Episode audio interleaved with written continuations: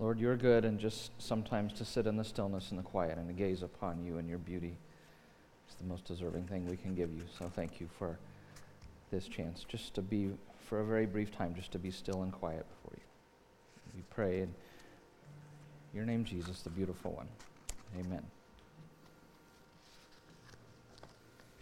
Yes, you may be seated. Morning, everybody. How are you? I am here in a fog this morning. Uh, if you don't know what that means. For, so, first of all, Russ and Etta Bowker in the house. Come on up, guys. Come on up. Can you welcome them as they come up?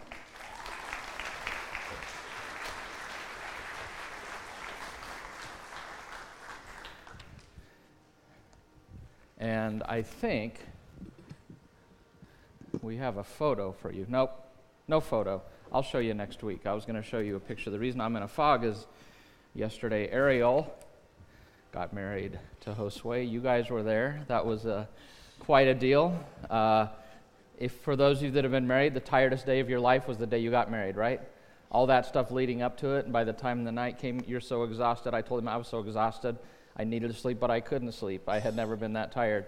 I now know the second tiredest day of your life is the day a daughter gets married.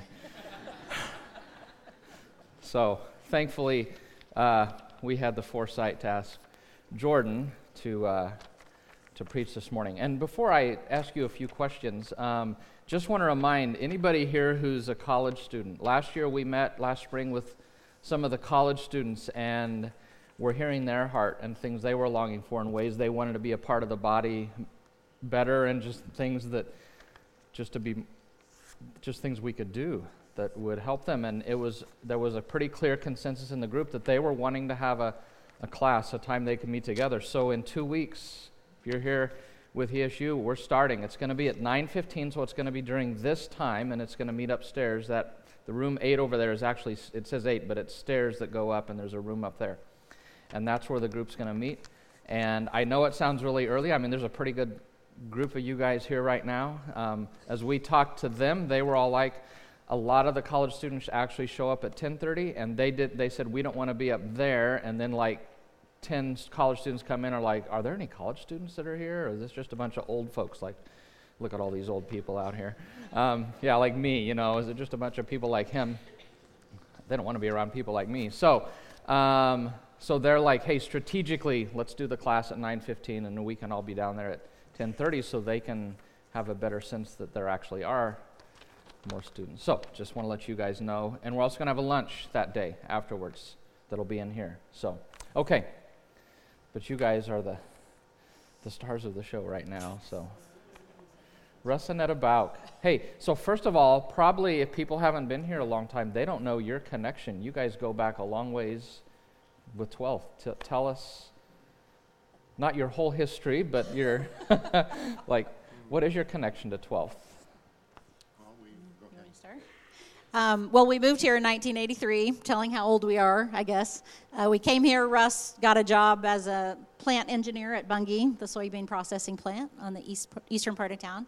And I did a couple things, worked with Big Brothers Big Sisters as a case manager and stuff. So we just really plugged into the church here, um, working with the youth and the missions team. And I really had a heart for missions that developed during college. And this church did not let that die. continued to feed that little bug that kept growing and growing. And I was actually through a missions conference at this church that we felt like God was saying it was time to take steps to go. Okay. So. Yeah. So he was tapping you on the shoulder and asking you to be a part of what he was doing among the nations. So what did you guys? What was your next step? What did you end up doing? Where'd you end up going? Yeah. So. Um, we knew we needed to get some kind of training, and so we uh, went to South, South Carolina and went to Columbia International University and had a tremendous time of learning and, and just getting deeper in uh, what God's doing worldwide and, and uh, getting some s- skills and um, how in the you know, ministry um, cross culturally was our main focus. So. And then after that, we came back here for a time. Russ was an interim youth pastor here, and uh, we were raising our support to go. And then in January of 96, we packed up our three little girls and went to the Philippines. We had never been there before. Yeah. And we were there for 22 years. And wow. then last year, um, seemed evident God was kind of preparing us for a new season, partly because of a medical journey that Russ has been on. Uh, but we've accepted new positions at our home office of our mission in Colorado Springs. So yeah, and so before we get to what you're doing there, Russ, when you were in the Philippines, I'm just going to give you my understanding, and then you can totally correct all the ways I'm wrong. But you, your thing is you were you were helping to identify in like in a region where are there churches and where are there not churches, and then you would go to that region and present the information to pastors and challenge them to plant churches in those regions. Is that would that be yeah, a fair that, summary? That's a pretty good summary of that. Yeah, uh, add a little more to that. Well, one of the things we did was um, it was as uh, different groups were trying to figure out how to approach, uh, a, you know, have a great impact on the Philippines. We felt like we needed to go out and find out who was where and what you know, what were different churches of different denominations, what were they doing? Um, and so we, we sent out a, uh, a bunch of folks, and they just walked streets and uh, up and down, trying to discover if there's a little house church here, if there's a big church here, mapping that all out so that uh, there was an idea of what, what kind of uh, force or, or group or we're going to need to have in order to get a clear picture of what was going on in a given area. And so we, we did probably three fourths of the entire country doing this kind of thing, very, very thorough. And so we have a pretty good picture of, again, two thirds, three quarters of the country.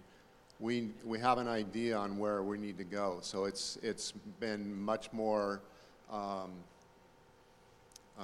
more strategic in the fact that we're not just meandering around, but we know where we need to go and we know what, um, what needs to happen. And the, the really, a, the great and the really wonderful time that happens at the end of all of this is we, we invite all the pastors that we went out and talked to and said, please show up on, you know, a month from now on at this certain place and uh, let's, let's talk about this together. And so there were a lot of, a lot of pastors coming to these events, and they were, they were not all from the same denomination. There were very uh, many different denominations there. And that was a tremendous, um, something you don't see a whole lot of, I guess, uh, where groups from, you know, instead of being territorial, they were all saying, hey, this is where the place where God wants all of us. Let's see what we can do together and as we join together. And yeah, those were those were fascinating, interesting time. Was when you you would talk about this pastor's. A, he's got 13 people in his church, and this pastor who's a, a, uh, leads a you know church of 500, and they're all mingling together. So it's it's been very interesting and very exciting to see what God has done. Yeah. So very kingdom focused. Yes. Yeah. And they adopted areas that needed churches. So they would, a lot of churches were planted as a result of these efforts yeah. in those areas that needed them. So it was a very cool thing to be a part of. Do you have a sense in those 22 years? I know you probably didn't keep the exact count, but how many churches would you guess were started because of the, that effort? Last year, we um, got some of the numbers together because I know over 4,000 barangays, which is like a district, were adopted for church planting during that time. And then um, I think we've documented 400 and some churches that we know have been planted, partly because we have a guy, we send somebody from our team back every month for a year after that to um, encourage and network and bring the church planters together who are trying to do that. So yeah. that's very cool. That is very cool. 400 churches planted that we know of for the sake of the kingdom and people knowing Jesus in the Philippines. Can we like let God know that's really that's awesome work? Yeah. Just to, just to, I'm sorry, I'm a numbers guy. Um, there was uh, 400 churches in the last year or so. There's been about 4,000 in, in, uh, over that, what is it, 15-year period, 20-year period, so. Yeah, so about, wow, 4,000. Can we do that? Uh, God, like, whoa, that's even 10 times more. That's great. So, what's the new thing now? If you were to tell us, Etta, what's your position Yeah. you have? So, my new position is called the Director of Pre Field Ministries, and I'm walking with our newest missionaries from the time they are accepted in the mission to the time they leave for the field. So, I am directing several trainings that are required for them. I have one coming up the day after Labor Day for four days, so getting ready for that. And um, also just uh, trying to keep in contact with these appointees every month for the year or two years that they're raising support and trying to handle a gajillion details. So um, it's been very fun working with some younger couples. It kind of reminds me of us once upon a time, many moons ago. Um, and so that's pretty exciting, the places they're going and getting them ready to go there. Uh, there's also been a few surprises, a few challenges along the way. Um, I feel like there's quite a business side to it that it shouldn't have surprised me, but it did a little bit. I mean, I spent a lot of time answering emails and connecting people and looking at money and looking at budgets and communicating with the field and you know all insurance all kinds of stuff like that um, so but it's been pretty exciting we've sent out one couple since i started to a large country in southeast asia that shall remain unnamed. Christianity is definitely the minority in that place so Yeah. anyway. Russ's job. Yeah, um, I actually am doing, though, though we've moved back uh, to the States, I'm still really kind of doing what I did in the Philippines, which is, again, to go out and this whole, this whole this thing that we just described and, and pulling pastors together. And, uh, you know, email and all of that makes it possible for us to, to me to be on one side of the world and working with my team, you know, every, every week uh, on the other side of the world, so. Um, favorite part of the wedding yesterday? You guys were there. Just totally random. Uh, well, how about this? Who looked better, the groom or the, the father of the bride? I just want to know who had the nicer. definitely the bride Good answer. That's what I was looking for. So, uh, no, just what are some things we can pray for you guys in this season of your life, the transition and all? Yeah. Um, we've been, as I mentioned, on quite a medical journey with Russ. We shared a bit about that at the missions conference this last year, and that journey continues. Uh, we've started a new kind of protocol with a doctor that's really a whole body, whole health kind of thing. Um, some testing that they did. Uh, one doctor is convinced that there's some Lyme disease infection, so we've got some new things to consider, some new things to look at there. Um, so we appreciate your prayers for that ongoing journey. Um, some of you have been praying for my mom. We moved her to Colorado Springs with us. She's in assisted living, and since the time we moved there, um, discovered she had a tumor on her hip that was from bone marrow cancer. Um, she evidently didn't have cancer anywhere else, so they treated that tumor with radiation, pretty convinced they got it. She had another gastro procedure done, a scope where they opened up her esophagus. So she's 90, kind of feeling like she has a new lease on life. Um, but appreciate your prayers for her. We've just had a lot of emotional, um, some kind of intense emotional time since we've been back, partly dealing with this, all the transition of leaving the Philippines. Um, we just went back this summer for three weeks to close it all up, uh, say our goodbyes. Our three daughters were there with us and kind of try to bring closure to that, um, that time. One of my friends wrote me a note and said, I'm praying that this will feel like a, a finished chapter of a very good book. It's closed, but it's finished and it was good. And so that's been a helpful picture for me. Um, some of you know that my sister, our sister, um, uh, lost her husband in May. Uh, she came home one day from a workout and he was unresponsive on the bathroom floor. Um, he was 63, so again, there's just been a lot of emotional turmoil in our family. Um, we received our shipment on Friday from the Philippines with some of our household stuff. So, for the first time in 30 some years, I think we're going to have all of our stuff in one place. Uh, and I feel like we're kind of, as that happens, starting to settle in to our new lives and our new jobs and, you know, new relationships and stuff. So we just appreciate your prayers. we continue to do that and and bloom where we're planted in the new place where we are. There's certainly some challenges. There's a lot of joys um, and things to look forward to. Yeah. It's been a theme the last two missionaries I've chatted with up here, the couples. So you're just normal humans who go through normal stuff, ups and downs, losses, transitions, changes, grief. I mean, all that, right? Nothing I might just mention too, uh, because some of you have prayed for my brother Darwin. He's here today in the wheelchair back there, and his son Caleb. Um, he, uh, a lot of people call him Doc because he has take care of a lot of ranchers' cattle in southeast Kansas and Oklahoma, but has had an aneurysm and three strokes in the last two years. Uh, so he also has been through a lot of transition and is in assisted living in El Dorado now. But he was here for the Beef Fest a lot of it got canceled yesterday, but anyway. Because of the wedding, fun. I think. Is that right? There was, yeah. there was a, a, big wedding going on in town, so they had to cancel all events in Emporia. Yeah. For Just kidding.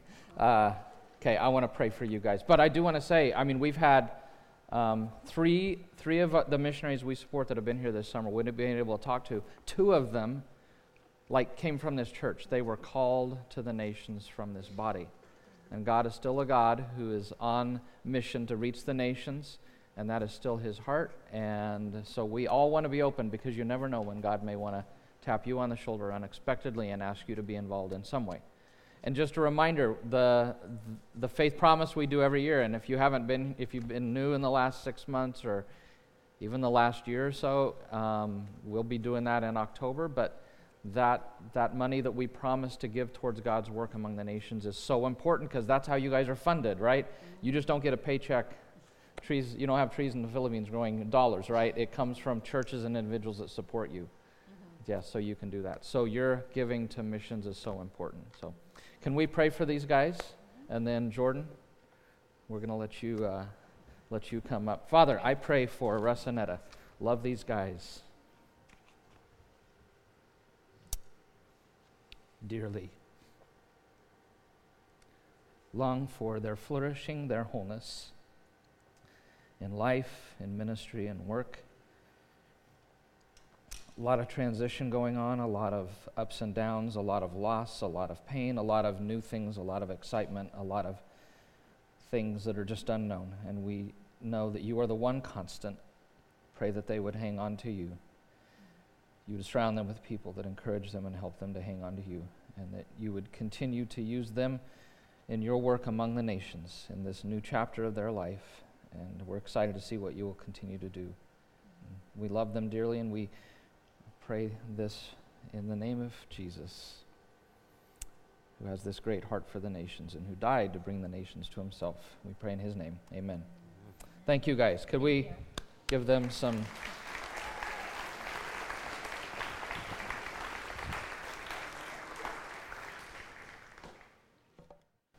All right. Hey, guys. Um, I'm like the closer. I'm like out of the bullpen now. I got to close this thing out. So I don't play for the Royals, so it'll be okay. It'll work out. It'll be good.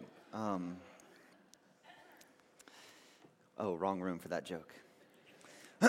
um, so if you don't know me, I'm Jordan. I'm the student pastor. I get to teach whenever one of Garen's daughters get married. And um, I just really love teaching. And the bar for teaching is so high at this church. I mean, like last week, Garen's message was so good, and I was really like excited that you guys got to hear it. But at the same time, I'm like, dang it, I got to follow that. So like sometimes I get a little bit intimidated or nervous about preparing, and I just think it has to be so good. And I feel like God has just told me, like, yes, do your work, prepare, do the best you can, but it is so not about your words. Like, it is so about what God is going to communicate through this. So I'm going to make that the focus in my heart today. And so. I hope that's what we can kind of focus on as a group too. So, can I just pray before we get started and we'll be off and running here? Lord, we love you. I love you. I thank you so much for this opportunity. I thank you that you are here with us right now and that you care um, about the nations, like we heard with the Bauks. And so we just lift them up, God. And, and what we're going to talk about here today, just having faith that lasts, especially in our young people, God, that is so close to your heart as well. Um, you want longevity in us, God. You don't want us to just burn out. So just pray for your spirit to be with us, with me, as I just communicate your words here. In your son's name we pray. Amen. Okay, so, yes, um, we're talking about a faith built on revival, a faith that's going to last. And the reason we're doing this is because it's school year time. The kids have gone back, teachers have gone back. Um, everyone's kind of gearing up for fall programs. And so we want to talk about in our young people how do we create a faith that, la- that lasts, a faith that's not going to burn out? Because the stats are, are absolutely not on our side, and I have to start with some disheartening stats. So 66% of what we would call church teenagers step away from the church for at least a year between the age of 18 and 22, and that's according to a 2017 study by Lifeway. So we're seeing young people stepping out of church as they get older. Um, and 47% of those students say that a main factor of that was the change in scenery. So the fact that they had to leave their home church and go to another one was a big reason they just didn't go back for quite a while. And church attendance, it's not the measuring stick for holiness, right? That's not really what we're concerned with here, but it's also really hard to follow Jesus when you're not in church. So, more than their actual church attendance, we're really worried about um, these students uh, walking with Jesus, having an, a relationship that they own with Jesus after they leave the church. And that's kind of the goal of what we're after here. Um, so that's what we're asking ourselves is how do we prepare our young people to thrive spiritually in a new or even a hostile environment once they leave home? Because that's the question. We can kind of keep them in our nest for a while, but everyone's got to leave at some point. And how do we ensure that they follow Jesus on their terms um, in a way that honors God after they leave? So that's the, that's the big question. And um, you know, I hear this question a lot. This question keeps me awake at night sometimes. And I think about it, and parents ask me this all the time Jordan, what do we do? How can we keep our kids in church after they leave? And I've got, a, I've got somebody that I always talk to about this stuff. Um, and so if you guys if you guys don't mind, I just this guy he knows a lot, and so I just generally call him when I don't know what's going on. So if I could just um, just uh,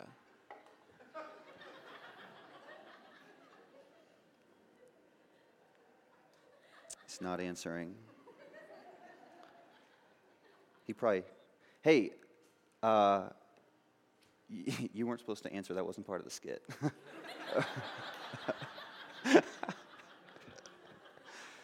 That's what we get for no rehearsal. Okay, great. well, Garen did answer, but we're still going to go to God's Word because it's got good stuff too. So, great. Okay, we're going to start in God's Word on this. Um, so we're going to start in, in the book of Daniel. So if you have your Bible, open up to Daniel. We're going to go to Daniel 1.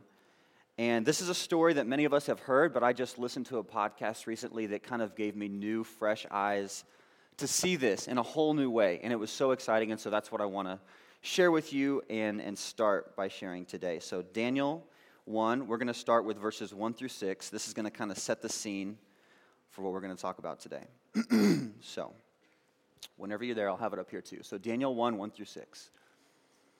In the third year of the reign of Jehoiakim, king of Judah, Nebuchadnezzar, king of Babylon, came to Jerusalem and besieged it. And the Lord delivered Jehoiakim, king of Judah, into his hand, along with some of the articles of the temple of God. These he carried off to the temple of his God in Babylonia and put in the treasure house of his God.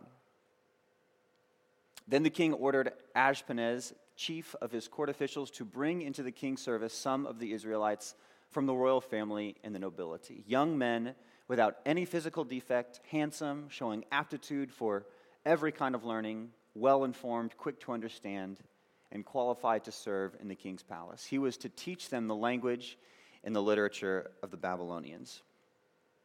The king assigned them a daily amount of food and wine from the king's table. They were to be trained for three years and after that, they were to enter the king's service. Among those who were chosen were some from Judah Daniel, Hananiah, Mishael, and Azariah.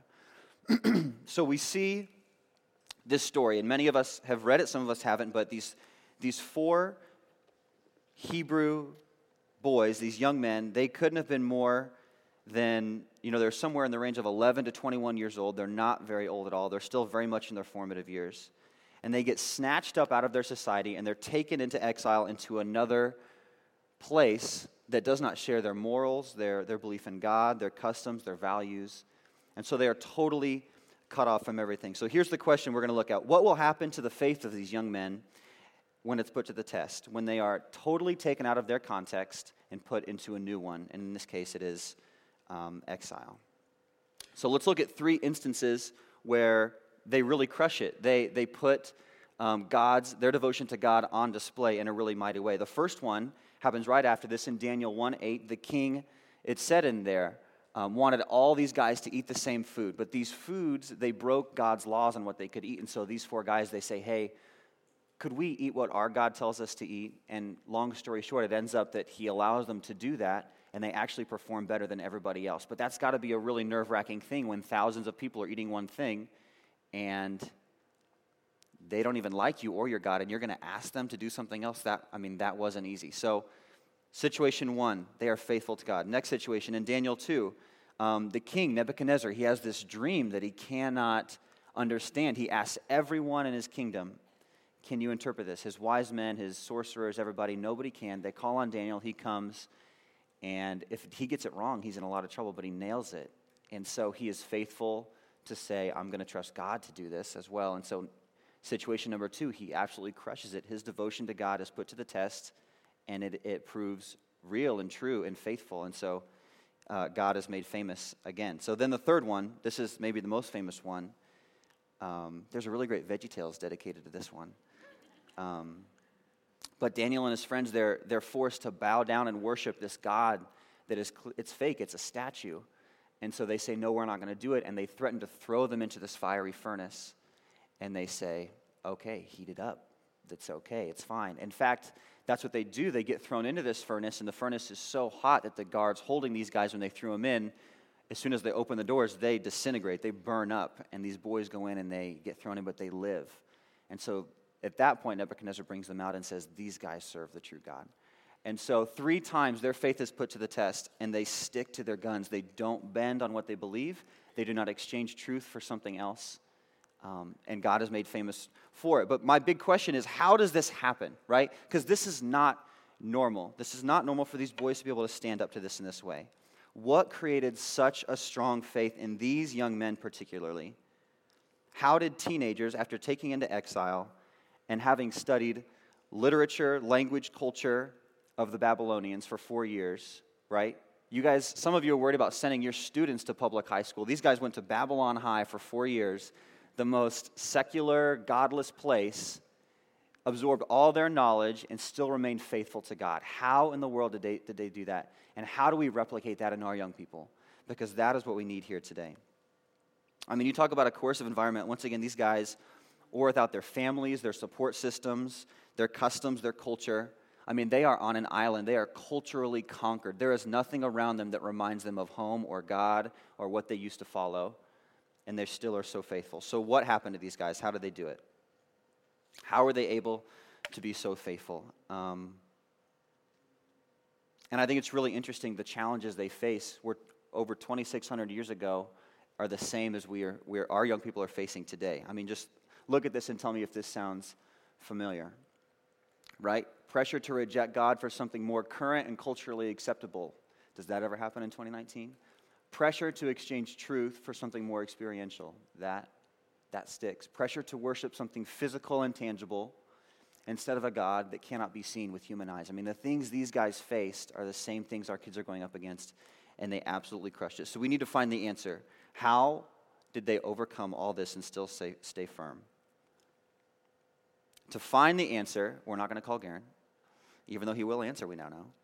Um, we're going to go back further into the Old Testament. So the answer is in 2 Kings 22. So turn there if you, if you want. But before we even get there, we need to give a little backstory on the nation of Israel. Okay, you need to know a little bit about who they are before we can really get into this. So, when God brought about the nation of Israel, he appointed these people called judges to oversee them, okay? So, they were basically the go between for the people and God. They, they told them what God's laws were and how to stay right with Him, and it worked for a while. Um, but pretty soon, the Israelites, they looked around and they saw that every other nation had a king on a throne and a crown and a sword. And they said, Yes, we need a king. So they came to God and said, God, we need a king. And he said, I am your king. And they said, No, we want a real king. We want a human person king, not you. And God says, That's a really bad idea. And they say, We don't care. And he says, Okay. And so they decide that Saul, this really good looking, strapping guy, big and strong, is going to be their first king. And so they decide to let Saul be king. And this kicks off a really long line of kings in Israel. Some are good and some are bad. And at one point, Israel even splits into two kingdoms because things happen we don't have time to get into. And um, so it's now Israel and Judah, and Judah is this southern kingdom. And we're talking about these kings, and the worst king that Israel, or Judah, I guess we should say, ever had was a king named Manasseh, and he was from Judah. He was from the southern kingdom. And this guy, Manasseh, was the absolute worst. Okay? He was the most evil king in the Israelites' history. Um, he totally rejected God. He totally um, desecrated the temple by bringing idols and prostitution into it. He mixed the Israelites with other pagan people around, and so they were no longer, their bloodlines were not pure anymore. Like, he just did everything that God told him not to do. Okay? In fact, the worst thing he ever did, he actually sacrificed two of his sons on an altar to a false god named Molech at one point. I mean, it was just so. This is the king of Israel doing these things. So he has gone so far um, off the deep end, he's not following God anymore. So this sets Judah on a terrible path. They are no longer following God. They are, they are so far from Him. And for the next 60 years, they are off track because of this, right? Because they have lost God's law. They are no longer following Him. But this is where the story gets good. This is where we pick it up. This is where it starts to really matter. King Josiah enters, okay? Um, in the first verse of chapter 22, we learn about Manasseh's grandson. His name is Josiah. And he becomes king at age eight of Judah because his father is killed in battle. So age eight, he takes over on the throne. And I used to read this story and be like, an eight year old king, that would never work. But then I had kids, and I found out kids actually love being the boss of things. So it probably would have worked out really well. Um, Maggie, we have so I have Maggie who is she turns four Friday, so she's almost four, and then Jed is one. And there's so many times in my life where I'm like, you just think you're in charge of everything. That's incredible. And so I, I have to tell a quick Maggie story that demonstrates this. But before Mags, this is Jet. He's one and he fits well in a suitcase. Probably, I don't know, I've never tried it. Um, but that's Jetty. And then he has a fever today, so he's not here. But Maggie, this is Maggie. this is not the most beautiful picture of Maggie, but it is the most accurate to who she is, just kind of a weirdo. Um, so this is Maggie. She's going to be four. And she thinks she runs things. I just have to, tell this quick story because this opened my eyes to the fact that young people think they're in charge of everything. So a few nights ago, she was coughing. She was coughing, coughing, coughing. It's 2 a.m. I'm in bed. I get up. I give her some water. Um, she stops coughing for a bit. I go back to bed. She coughs again. I give her medicine. She's still coughing. I go back to bed. She's coughing. I get up again. And so the third time now, I can tell she's just got some junk in her throat. That's all it really is. Like if she would just clear her throat, she would be fine. We could all sleep. So she's just laying there, and I go in and I say, Mags, you need to clear your throat. You got some junk in there. Just clear your throat. And she just ignores me and she just lays like this. She like looks at me with one eye. And I'm like, Mags, can you clear your throat? And I'm showing her like, does a three-year-old know how to clear the throat? I don't know. So I'm showing her like, uh, uh, uh, like, uh, just do this uh, for like 20 seconds. I'm like, Mags, uh, with me, come on. Uh. And she just sits there and she's like staring at me. And then she just closes her eyes and she goes, Dad, I'll do it if I feel like it. Just go to bed. and I said, Jordan, we can't go back to jail, okay? Just walk out of the room. no, it's not worth it. It's not worth it. It's actually really funny when your kids say stuff like that, but you can't laugh because it encourages them. And so that's the hardest part of parenting as far as not laughing when your kids are really funny and you have to discipline them. So, so anyways, bunny trail. I'm so sorry. Back to King Josiah. So he is eight when he takes the throne. 18 years later, he is still following God and he decides he wants to renovate the temple. Okay, he wants to restore it to its former glory. And so they're going through the temple, they're cleaning out closets, they are getting rid of all these old things they've never used before. And uh, the high priest is cleaning out one of these back closets and he finds something that was lost so long ago. He finds God's law away in a drawer in a dusty old room, and it hasn't been touched for 60 years because the evil king Manasseh did away with God's law, hid it away, and no one touched it for so long. And so Israel has been godless, Judah rather, has been godless for so long. So he finds this scroll. It's actually a, a, part of Deuteronomy called the Law Code, and it tells the Israelites how to live and how to please God. And so the high priest brings it to Josiah, and Josiah opens it and he reads it, and he goes, Oh my gosh, we lost the Bible. How have we not had this for so long? And he realizes exactly what it is right away, and he realizes the importance of it. So he says, That's it. This is the day we clean up Israel. So he gets rid of all the idols, all the prostitution, all the um, mingling with the pagans, and he says Israel is getting back on track today. And so he, he does all these things, but then he brings this, this law code they found and he starts to read it to the people. And he starts to tell them about it so that they can live it out as well. And so these people start hearing God's word for the first time in 60 years, and they start returning to God. They are obeying him, they are living it out every single day what it means to follow God. So God begins to bless these people because they turn back to Him. Um, he is pouring out His Spirit upon them. And for a period of 13 years, Judah is experiencing this incredible revival because they have returned to God and they are reading His Word and they are living it out every single day. So, 13 year period where absolute revival has broken out. And this lasts until Josiah dies in 609 BC. So, between finding the scroll and dying, there's a 13 year period of just absolute revival and blessing. And something really, really, really, really important happens in these 13 years, and this is where our story comes to a head. What happens in the, in the span of these 13 years is that Daniel and his three friends are born in Judah, and they grow up in this environment. They grow up in this revival where people are living by the words of Deuteronomy 11. They're living by this. God says, Commit yourselves wholeheartedly to these words of mine Tie them to your hands and wear them on your forehead as reminders. Teach them to your children. Talk about them when you are at home and when you're on the road and when you're going to bed and when you're getting up. Write them on your doorposts of your house and your gates, so that as long as the sky remains above the earth, you and your children may flourish in the land the Lord swore to give you and your ancestors. So these people aren't just going to temple once a week and talking about God.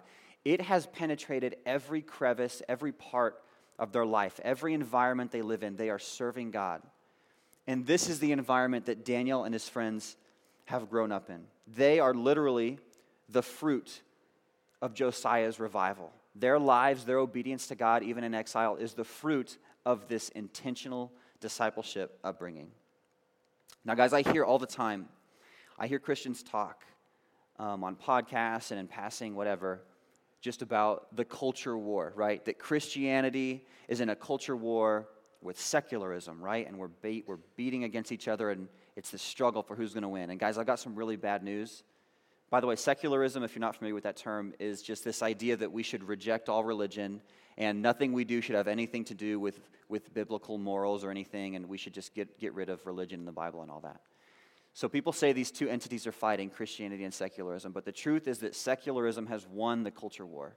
Okay? We lost the war a long time ago as, as Christians. If you're waiting for America and the Western world to return to godly, moral, uh, fiber, like, and you're waiting for like public schools to go back and start um, teaching things about God and truth again, like we all complain about the, those things and wait for them to happen, but the truth is that it's not going to happen.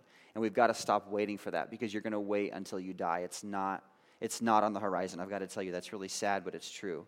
Secularism is coming. In fact, it's already here and it's going to grow. Okay?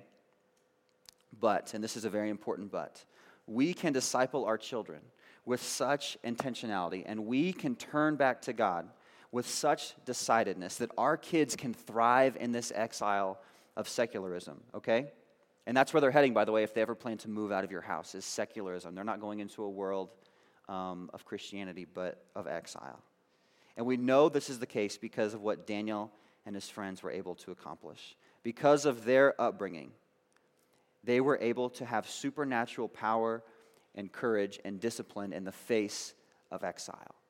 And this is possible for our kids too. Absolutely, it is possible for our kids. And guys, the need for revival is only going to grow in the future. There's a guy named Dave Kinnaman. He is the president of the Barna Institute, which essentially is a Christian group that tracks Christian trends in American culture. And he just recently wrote a book called Faith in Exile, where he talks about the next generation, Generation Z, right? Generation Z is basically anyone who is too young to remember that 9 11 happened. Okay? Anybody who says 9 11, I saw it on the History Channel, you're Gen Z, okay?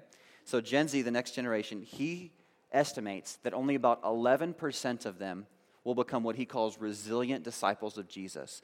Basically, people who not only are brought up in the church, but by the time they're, they're older and they're making decisions for themselves, they are still in the church and they are still following Jesus resiliently despite living in exile, right? 11% of Generation Z.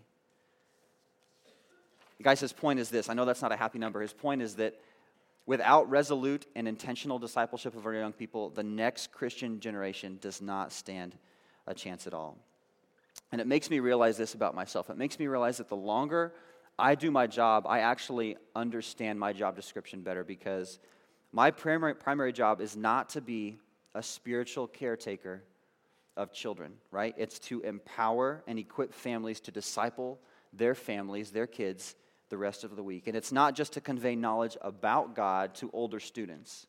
That's not simply my job, but it's, it's actually to show them God's beauty and to encourage them and empower them and enable them to follow them outside of these church walls. That's really what my job entails the more I think about it.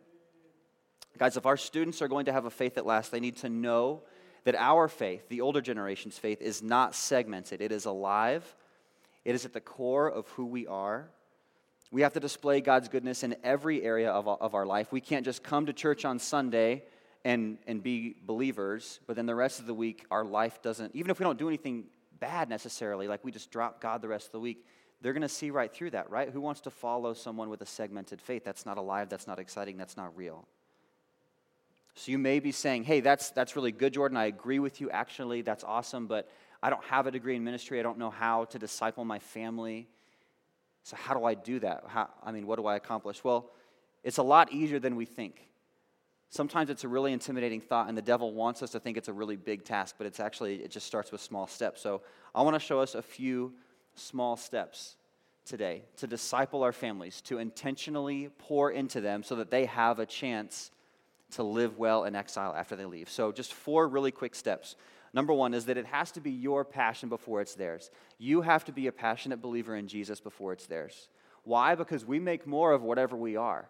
If we are people who segment Jesus into Sunday and say, act right six days out of the week, but then, you know, really act right on Sunday, well, that's what we're going to create because we create more of whatever we are. We have to be a people that are living this out, and it has to be real in our hearts before we try and institute it in somebody else. Does that make sense? Otherwise, it's not going to stick. They're going to see right through it. Number two is it has to be a change in mindset, right? We have to own this responsibility. It is not someone else's job to train up my kids. It is not the church's or the school's job to train up my kids if they go to Christian school. We have your back and we want to support what you're doing, but it really has to start at home. If it doesn't start at home and you are not the main spiritual guide of your child and you're not fostering these things at home, doesn't mean you have to know everything, but if you're not doing these things in your daily life, they have no chance. It's not going to be real for them. Um, there you go, Smokey Bear. Only you can disciple your child. Uh, number three, we have to, this is a good one, we have to tear down these fences that separate our spiritual lives from our kids.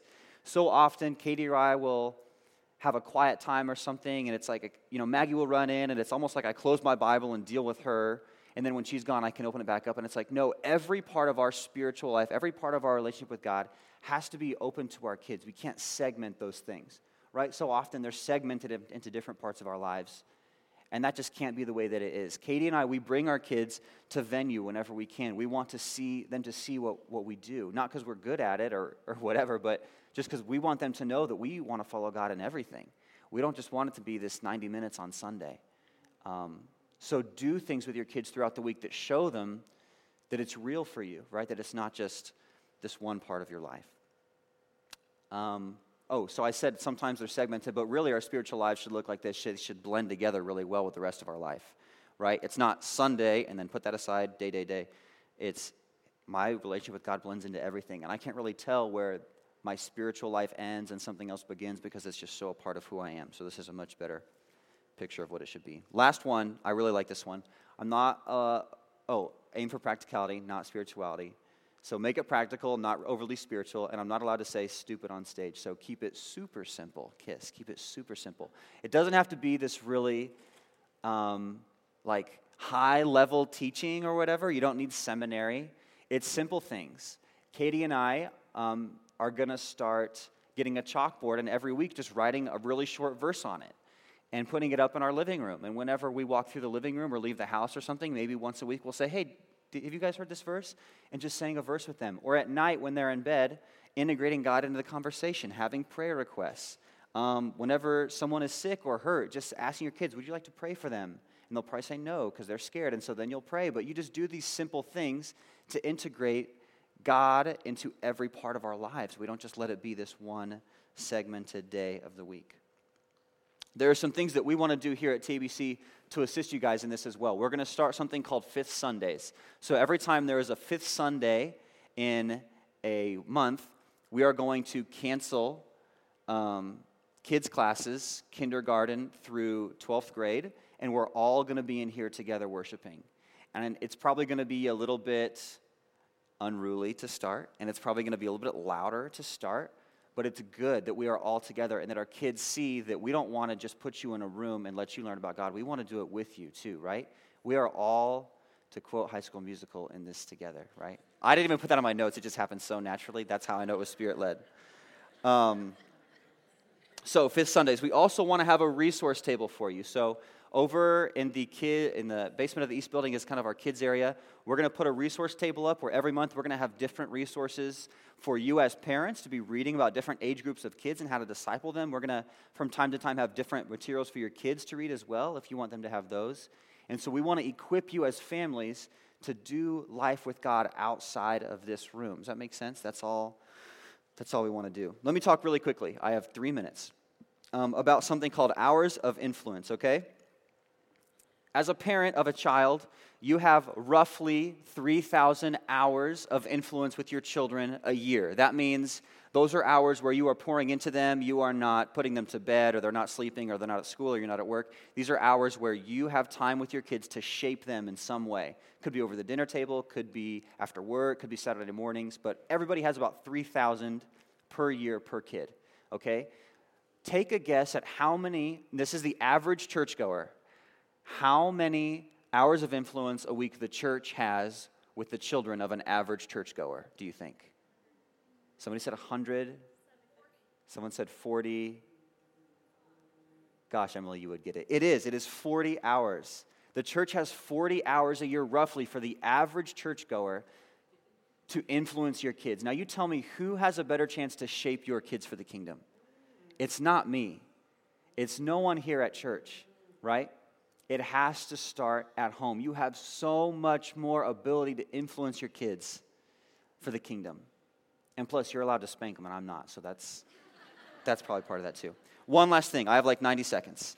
One last thing. I have to share this. It's so powerful. At the end, the end of our story, roughly, so Daniel 9, um, 20 through 21, I read this verse and it just struck me. So this is after all this happens. Daniel's older now, and this happens. He says, While I was speaking and praying, confessing my sin and the sin of my people in Israel, and making my request to the Lord, my God, for his holy hill. While I was still in prayer, Gabriel, the man I had seen in the earlier vision, came to me in a swift flight about the time of evening sacrifice. Now, you look at this, you might think, oh, the main point of this is that Gabriel came and talked to him. This is an angel, this is really big. But the biggest, most important part of this verse is right here that it is the time of evening sacrifice, because here's the deal Evening sacrifice is something that the Israelites did in the temple in Jerusalem. Jerusalem and the temple have been destroyed for 70 years at this point. Daniel is still making an evening sacrifice in his heart 70 years later in his room after he has lived in Babylon for so long, after he has been culturally conquered, he is no longer in his homeland where this happens. He in his heart is still sacrificing to God nightly. That is longevity in faith.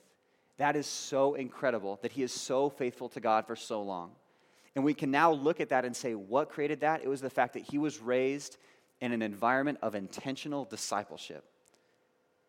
Guys, we can create this kind, we can't create it, God can create it. We can foster this kind of longevity and faith in our children too. We can do it, but it's going to take an environment of intentional discipleship on our part, our part. It's not just going to happen by going to church and acting right. Right? We have to make it real for every single part of our lives. So let me end with this. Let us all realize that we we hold the next generation in our hands, right? Not just youth pastors, not just teachers, but but anyone here who claims to be a mentor or has a young person who looks up to you, we are holding the next generation in our hands, right? And God has blessed us by allowing us to play a significant role in the spiritual formation of the next generation of believers. And that is way too important to waste. So please, I beg of you, if you are a parent, if you are a grandparent, if you are a mentor to someone, if you are simply someone who wants to see the next generation of believers stay faithful to God, realize that the ball is in your court. Um, and God has shown us the way for these students to follow God and that we just be faithful with it. Okay? Let me, let me pray for us. We're going to end. Father God, we love you. Um, I thank you for your word. It points us to answers. It's not just stories, God. It's, it's deep truth for life, and it shows us what you want for us and for our kids. So, God, I pray that we would intentionally disciple our young people, whether we're parents or otherwise. God, we all have a role to play in the next generation, and I pray that we would um, be faithful to that. Lord, we love you so much. We give you this time. We ask you to bless our week. It's in your son's name we pray. Amen. Sorry, before you get up, before you get up, I should have remembered because Katie and I spent a long time making these, but 3,000 hours of influence is what you have every year with each of your kids um, mathematically, there should be about 3,000 grains of rice in this baggie. And 3,000 hours seems infinite, but it is not. It is very, very finite. So here's what I want. If you are a parent, or you are a mentor, or you invest in the next generation, there are bags of these at the back door. Take one as a reminder, right? 3,000 hours. That is what we have with our kids every single year. Make those hours count. Don't waste them. So these are for you to take if you like. 3,000 grains of rice. There you go. Thank you, guys.